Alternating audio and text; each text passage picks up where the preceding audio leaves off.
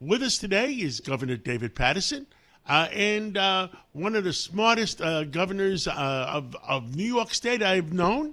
And uh, uh, Governor, uh, Happy New Year again. And uh, there was a State of the State uh, going on uh, this week. Uh, give us a reading, give us an update of where the heck uh, you think New York State is. Well, Governor Kathy Hochul delivered her State of the State message. Uh, they've been delivering them since uh, in, in that room since eighteen seventy-nine, and the legislature and the other statewide elected officials were there. And uh, I was uh, pleased to be there and observed it. And one of the uh, issues that she brought up and talked about for quite a while was adapting the state's resources to the emerging um Uh, focus of A I, um, artificial intelligence, and enabling students in all of the uh, colleges around the state, not only the state universities, but the private institutions that want to be, to be eligible for some of the services that she wants to make available for A I. Um, she didn't touch too much on what happens when A I goes wrong. She did uh, say that it has to be clean, it has to be accountable. But I thought that was an interesting departure from what governors usually talk about at their State of the State addresses. I thought it was pretty creative. And well, um, well you you know my opinion on A I. A I doesn't really exist. It's just a fancy word uh, that uh, uh, taking uh, uh, Google researches, or, or I'm just using that as an example, from many, many sources and trying to integrate it. But integrating it is only uh, to the ability of the computer programmer. Yeah, and in addition, uh, it's been uh, believed to be a jobs killer in a lot of places where it's already being used. So it's kind of a, it was a, you know, kind of a controversial issue for her to get into, and particularly the amount of time she spent on it. But she obviously had done a lot of research on it, and it was, uh, in, in, you know, in that regard. Meanwhile, she did talk about the um, that we as a state are not going to spend money that we don't have. So I think that was a little warning to the legislature, who may have some real ideas about some some spending that that she's going to uh, not be in accordance with that, you know, sort of uh, philosophy. And um, that was. Uh, that was, you know, basically it. The, uh, the the atmosphere around the chamber, though, I will say, seemed a lot more festive. Uh, people seemed anxious to get back to work. They seemed more tolerant of each other than I have seen them in the past. And uh, so that's, you know, kind of uh, what her report was. She also uh, challenged Mayor Adams by uh, making resources available for housing uh, in, in New York City, and uh, a great amount of it. And she even asked him in front of the, the whole uh, uh, joint session of the legislature if he liked the idea. Now, we never heard the answer. I guess he must have smiled or nodded or something. But that was another uh, uh, activity in Albany, that in, in a place where you think you've seen everything. Uh, those are a couple of uh, additions that I'd never seen before. I understand that the uh, governor n- uh, never mentioned the migrant uh, crisis. Uh, I mean, I guess he, she just didn't want to get in, in trouble with uh, with Washington. I mean, that's the only thing I could think of. Yeah, uh, that um, was noticeable. A lot of people talked about that right after the address. Um You know, it might really just be that the state of the state is really like the governor's wishes and dreams. It's basically all positive. They had a couple of incidents of uh, uh, a child who had been uh, institutionalized because she was on social media so much, and they introduced her, and, you know, these little feel-good moments. And they had a um, a video presentation before the governor spoke, which was uh, a, a little unusual, and it didn't actually stop the audience from talking to each other. So I don't know that they'll try that again. But uh, that was noticed, and I think it was just that um, she wanted that her whole presentation to be positive and about the work she wants to do with the legislature. And and, and in that regard, she was effective in, in that way.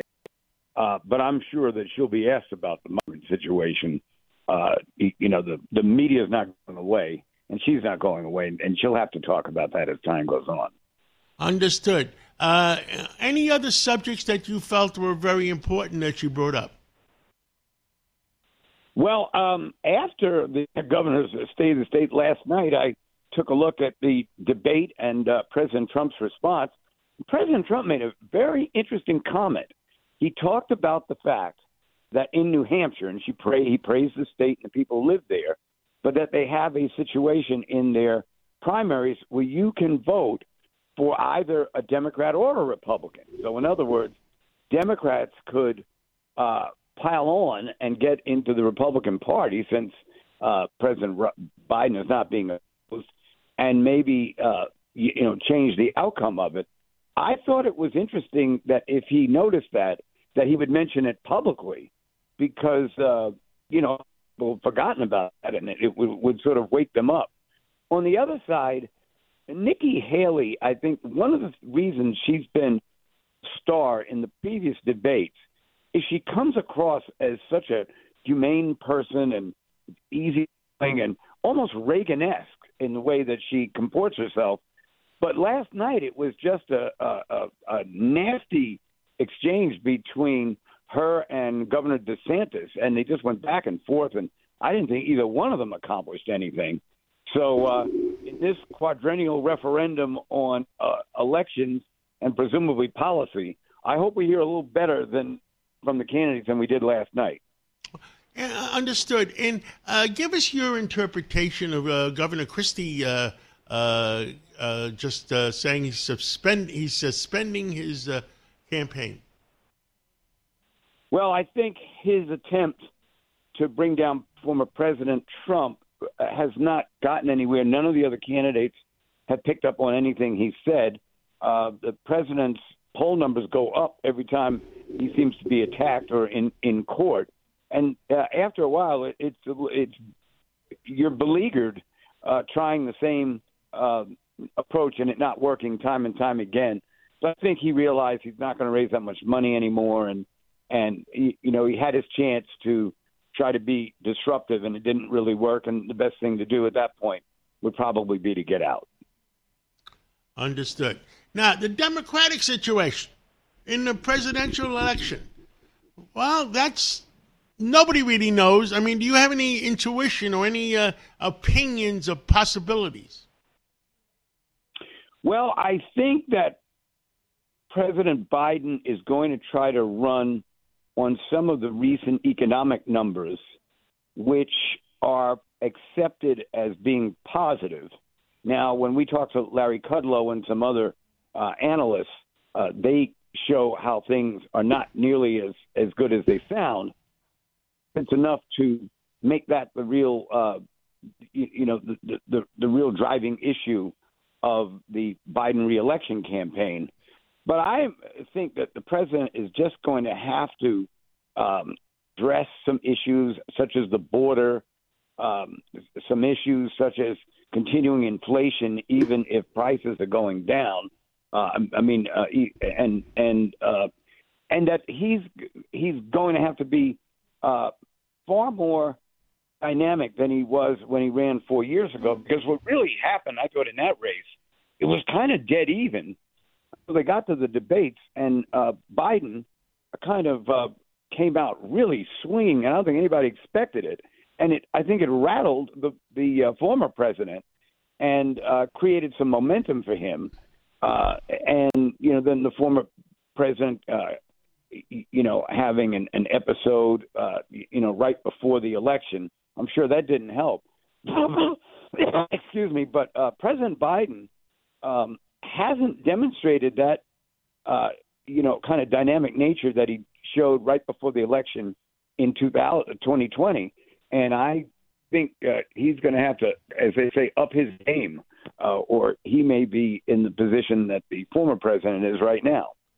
Uh, last question, uh, Governor. Uh, there's rumors around uh, that the Democratic Party is trying to get uh, Michelle Obama um, interested.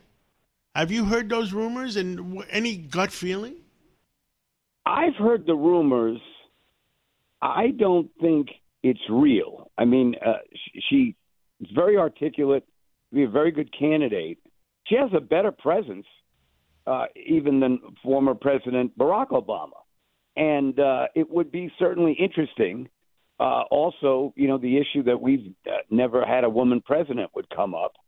And um, I think it, it, it would be a, a real interesting battle between her and uh, presumably former President Trump. But I don't think that she wants to do that. I just don't get that feeling, you know, when, when she makes appearances and that kind of thing.